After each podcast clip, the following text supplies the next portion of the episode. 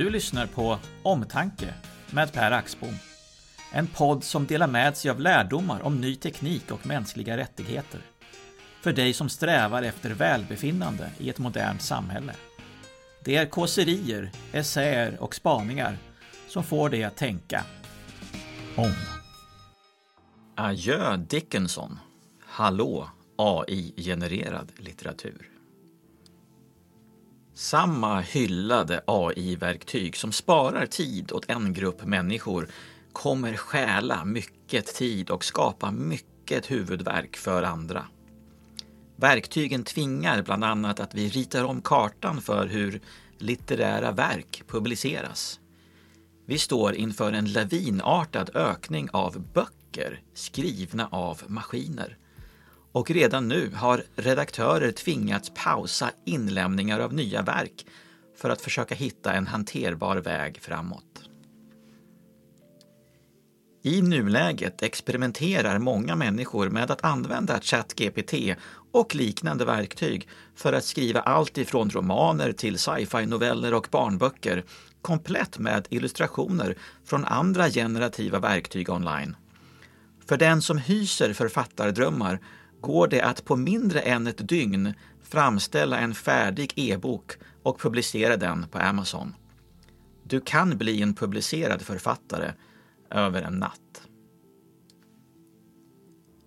Det finns ett begrepp som beskriver känslan av att något inte riktigt står rätt till när utseendet hos en människa ska replikeras i humanoida objekt.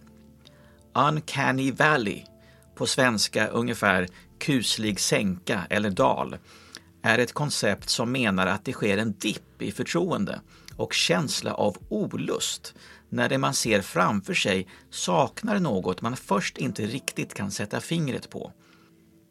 Enligt hypotesen är dalen framförallt i gränslandet mellan ett utseende som är nästan människa och helt och hållet människa. Vi behöver nu ett liknande begrepp för den litteratur som kommer svämma över på marknaden. Alster som bara efterliknar litterärt författarskap men inte riktigt når hela vägen. För erfarna redaktörer skapar dessa nämligen en tydlig känsla av obehag. Clarks World är ett prestigefyllt månatligt magasin i USA som under nästan 20 års tid tagit emot och publicerat noveller inom science fiction och fantasy-genren. De har alltid svarat snabbt, ofta inom 48 timmar och publicerade skribenter har fått ersättning för sina verk. Den 20 februari 2023 fick de stänga möjligheten att skicka in nya noveller efter att ha fått in rekordantalet 50 nya pitchar redan före lunch. De flesta helt uppenbart producerade av datorer. Trots sin frustration har redaktören och utgivaren Neil Clark en nykter syn på AI-genererad litteratur. Noveller kommer inte försvinna som fenomen, skriver han på sin blogg. Det är inte det som är problemet. Hans oro handlar främst om att nya skribenter och internationella författare kommer få det betydligt svårare att hitta en publik när större hinder måste upprättas för att mota bort de datorgenererade texterna. Kortfattad skönlitteratur behöver ett inflöde av nya röster, menar han, och det flödet kommer nu bromsas. Genvägen till författarskap. För att bli en publicerad författare behöver man dock inte längre gå via ett magasin eller förlag. Man behöver inte ens betala pengar för att ge ut sin bok. Med Amazons tjänst Kindle Direct Publishing kan vem som helst skapa ett konto för att ge ut e-böcker och sälja dem via webbplatsen. Vill du erbjuda en pocketbok trycks den vid beställning on demand. Det här är något som Brett Schickler från New York insåg i januari. Med hjälp av ChatGPT skapade han en barnbok på 30 sidor om ekorren Sammy som lär sig spara pengar efter att ha hittat ett guldmynt. Sammy blir den mest förmögna ekorren i skogen. Även bilderna i boken The Wise Little Squirrel kommer från generativ AI. Och en annan person som utnyttjat genvägen till författarskap är Frank White som gett ut novellen Galactic Pimp Volume 1 på strax över 100 sidor. I en 15 minuter lång video berättar han om hela processen och uppmuntrar andra att generera sina egna böcker. Hans genomgång är onekligen lärorik. Efter att Frank beskrivit det fiktiva universum som boken ska utspela sig i så vill inte ChatGPT generera hela berättelsen åt honom på ett bräde. Men när han ber om exempel på kapitel efter kapitel där vissa saker ska hända så skriver verktyget ut dessa åt honom. Han går också igenom vilka typer av ändringar han själv gjort. Han uppskattar att ChatGPT gav honom 17 000 ord och att han själv skrev ungefär 3000 ord. I ett inlägg på Reddit berättar Frank White om hur förvånad han själv också är över att vissa scener i boken gick längre än han trodde att AI-verktyget fick göra. Så här skriver han. Ja, ChatGPT har förmågan att skildra grafiskt våld och till och med skriva erotiska passager.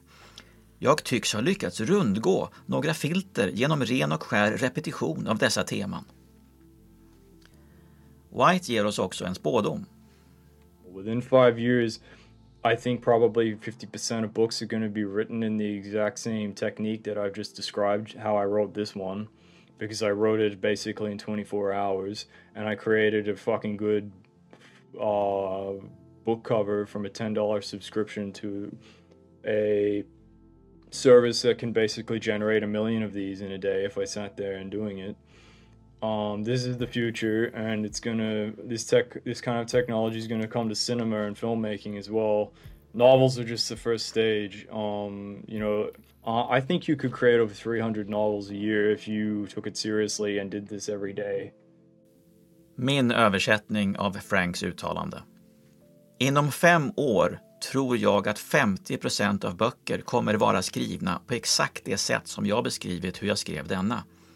Jag skrev den i princip på 24 timmar och jag skapade ett jävligt bra bokomslag med hjälp av en 10 dollars prenumeration på en tjänst som kan generera en miljon av dessa om dagen om jag satt och gjorde det. Det här är framtiden och den här tekniken kommer till bio och filmproduktion. Romaner är bara den första etappen. Du kan nog skapa 300 romaner per år om du är seriös och jobbar med det varje dag.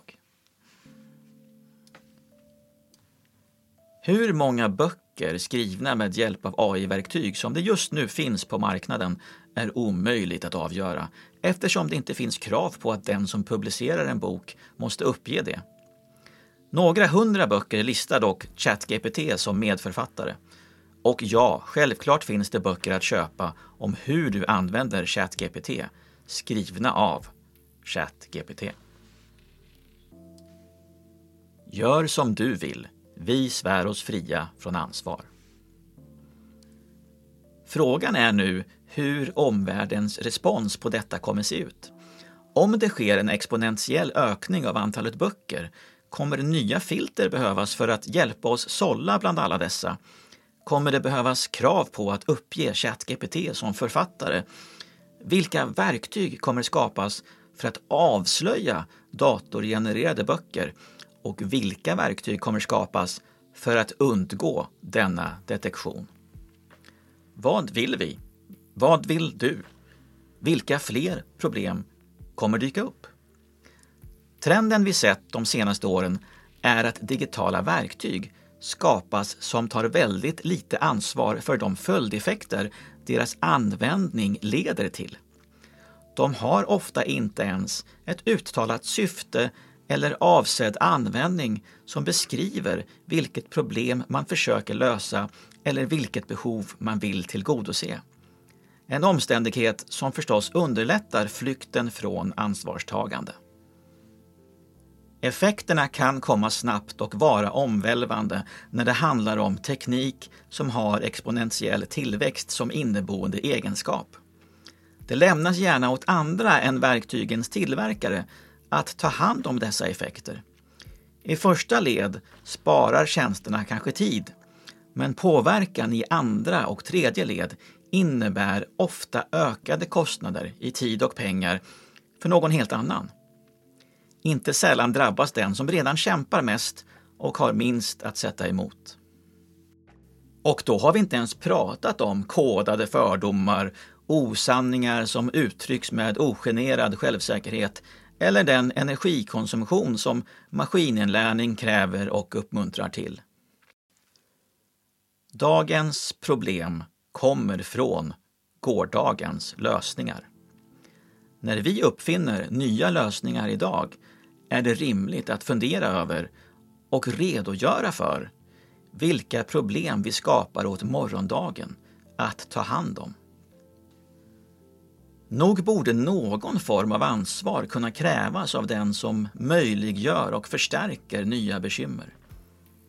Säkert har någon skrivit en bok om det.